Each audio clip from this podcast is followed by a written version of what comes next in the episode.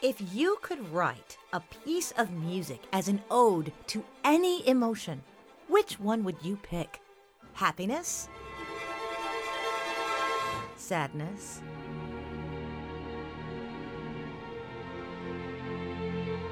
Anger?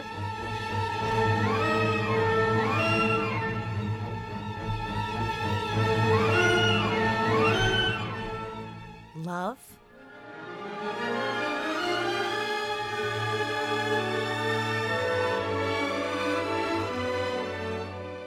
Maybe even joy?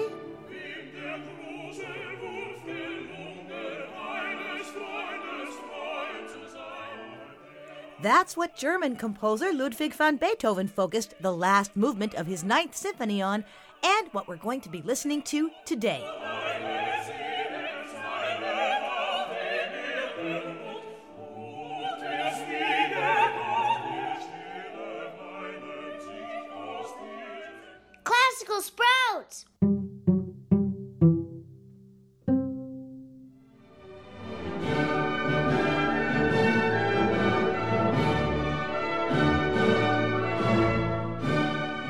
Welcome to Classical Sprouts, the awesome music podcast for kids. I'm Kate Botello, and today we're going to get joyful because we're talking about Beethoven's Ninth Symphony, which features the famous Ode to Joy chorus. But before we get there, we'll start the show by asking you this Quizlet question.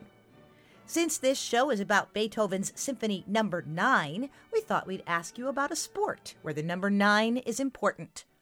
Which sport has nine players on the field and is played in nine sections?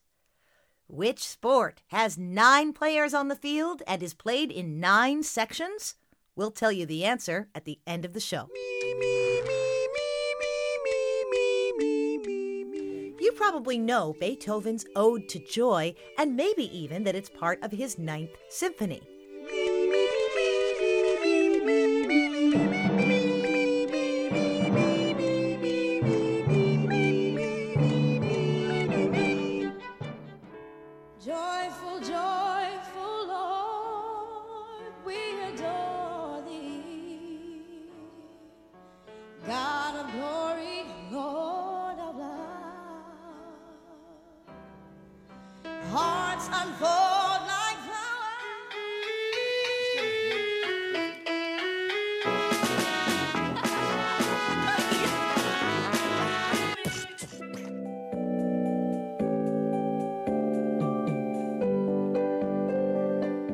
Recognize any of those?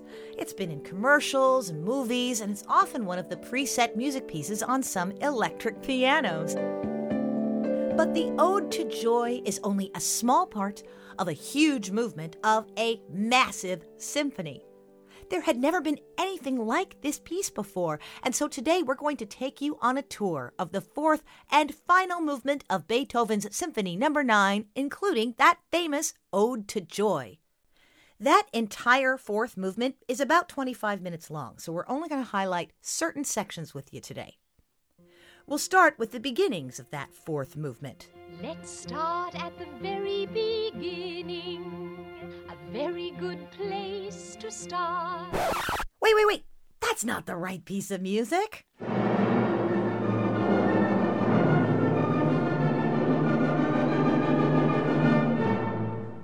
Okay, there we go.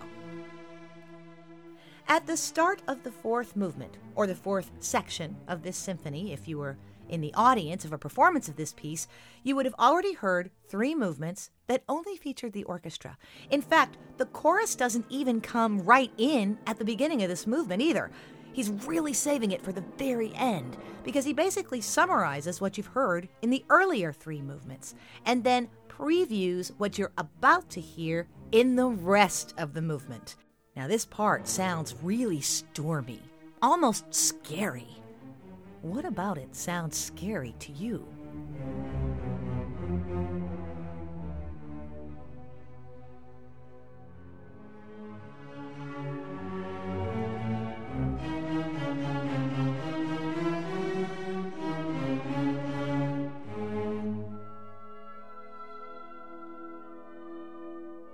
And then There it is, that famous Ode to Joy melody. Except the choir isn't singing it yet. We'll hear it for the first time in the really low register of the cellos and the basses.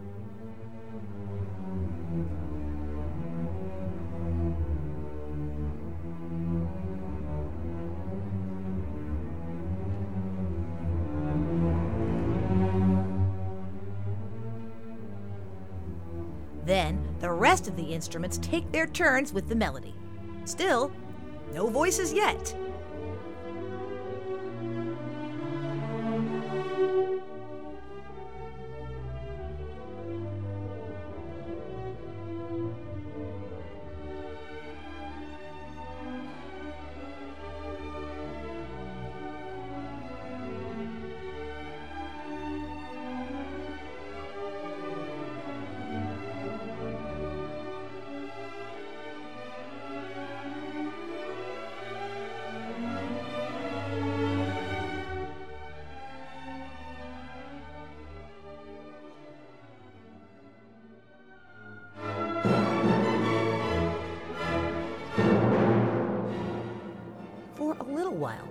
Beethoven goes back to that stormy, scary sounding part, and then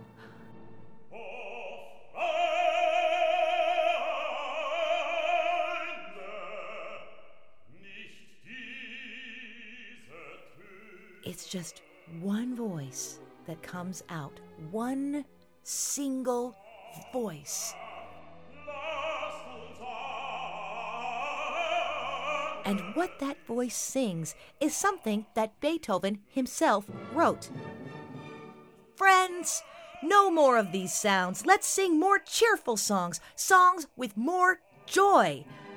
Basically, Beethoven interrupts his own huge dramatic symphony and says, Nope, nope, we're done with the drama. Time to have some fun, people. That same soloist keeps calling out the word Freunde, which means friends.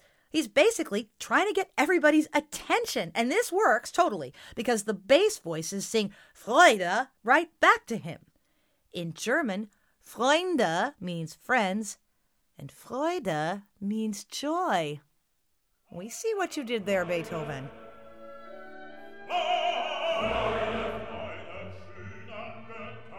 And then that same soloist sings the words to the Ode to Joy for the first time in the whole piece.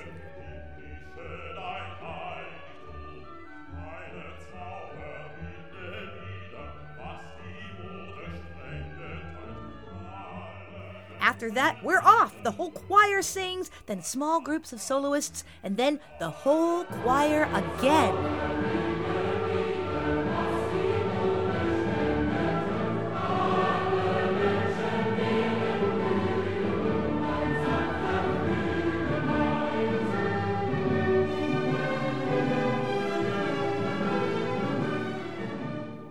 After the break, we'll talk about why this was such a big deal. So stick around.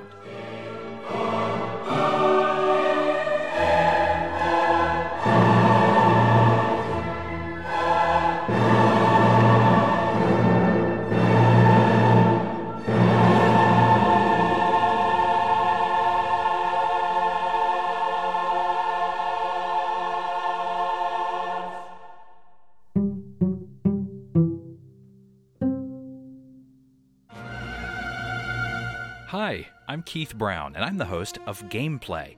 Every week on the show, I celebrate the amazing world of video game music with everything from beloved classics to brand new soundtracks. You can stream episodes at our website, gameplayshow.org. I hope you'll join me for this adventure.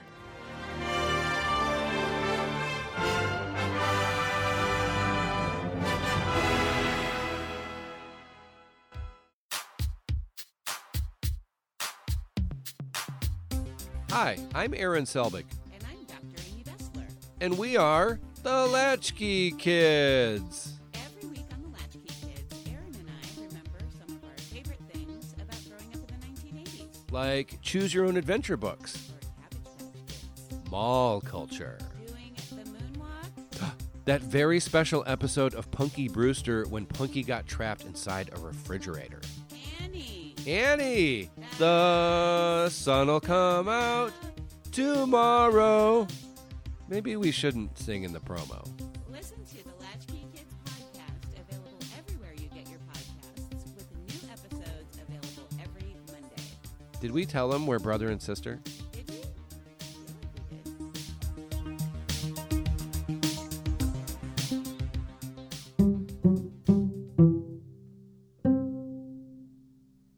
The beginning of the episode, we asked you this Quizlet question What sport has nine players on the field and is played in nine sections?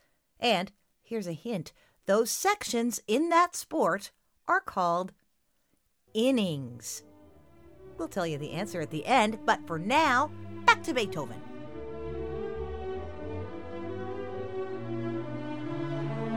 So, why do we care so much about this? It's just people singing a melody we've already heard. Well, it's a huge deal because this was the first piece ever to be called a symphony that had a choir in it. I mean, sure, there were plenty of pieces out there for chorus and orchestra, like cantatas.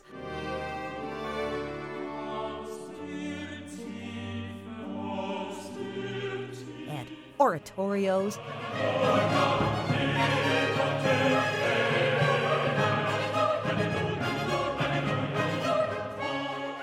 And even masses.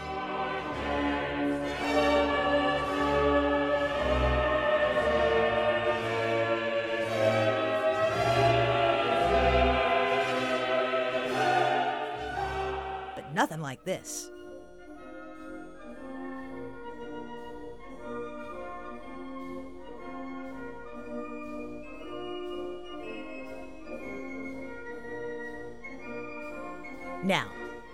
Might be asking, uh, Kate? Why is there a Turkish march in the middle of this piece? Or you may not be asking yourself that, or have even known that's what that was. But here's a quick fun fact that Kate will tell you. Turkish culture was really trendy in Germany at the time that Beethoven was writing this symphony. And why was Turkish culture so popular? Well, ahem.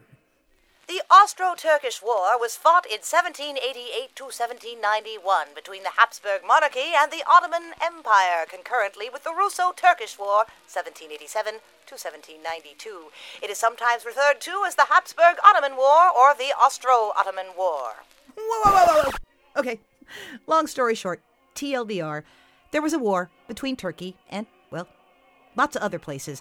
And even though war is terrible, people in Europe liked the way the Turkish military band sounded, and so they started using some of those sounds in their own music.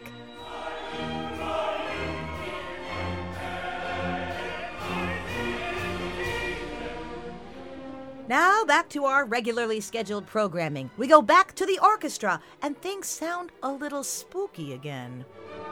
But we're about to get back to the chorus.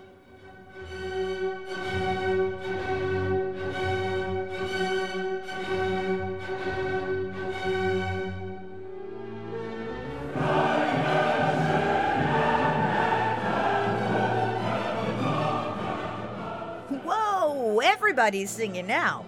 But we've heard what this sounds like, so let's fast forward to the next little bit where it switches up the mood. Okay.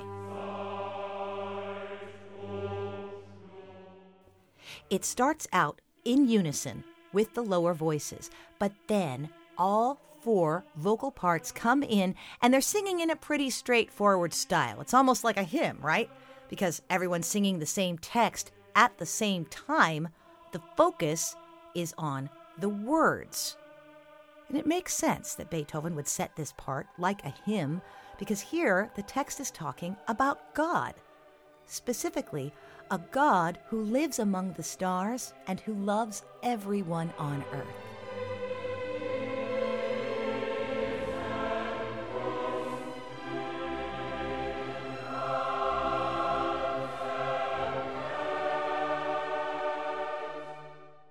Now, folks, hold on to your hats. Here comes the big finale. Throughout this final section, Beethoven uses what's called counterpoint. Counterpoint is when multiple melodies all happen at once to create something even more interesting. He does that right away at the beginning of this section with all four different parts of the chorus in counterpoint with each other.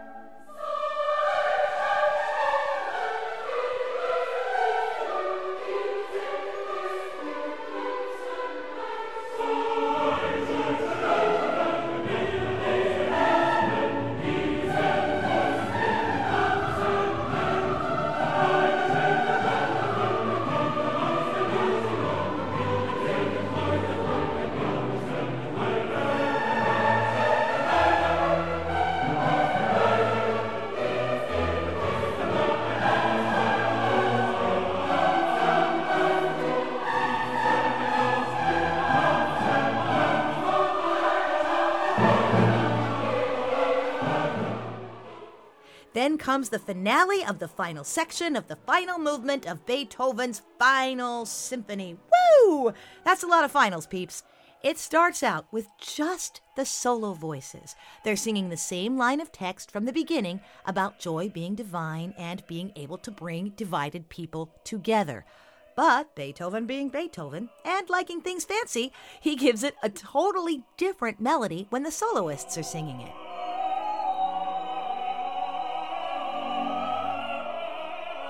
And then, the last 90 seconds, he goes all in on the celebration. The final line of the piece is the same as the first line Freude, schöne Götterfunken. That is, joy is the spark of the gods, bringing the movement and the piece to one of the most exciting conclusions in all of classical music.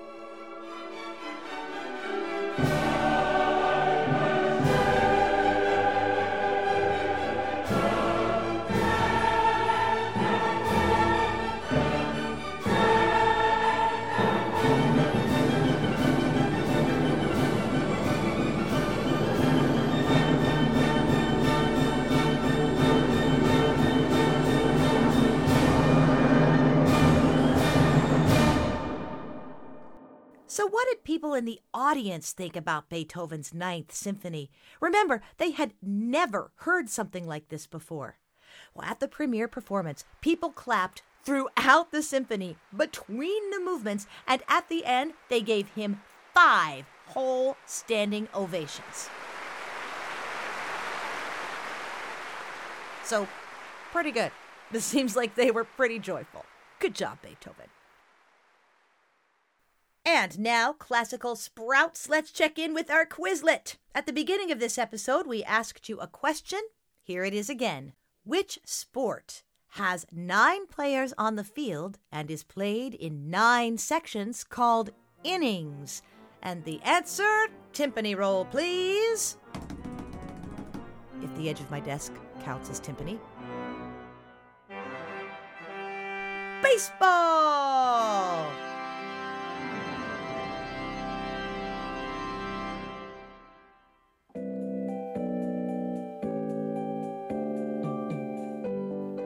If you want to listen to the full piece, the whole symphony, you can find a link to it on our website at classicalsprouts.org.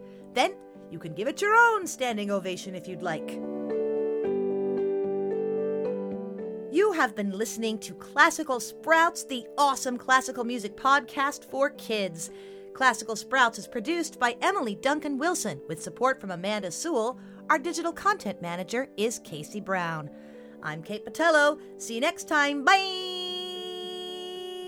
Interlochen Public Radio.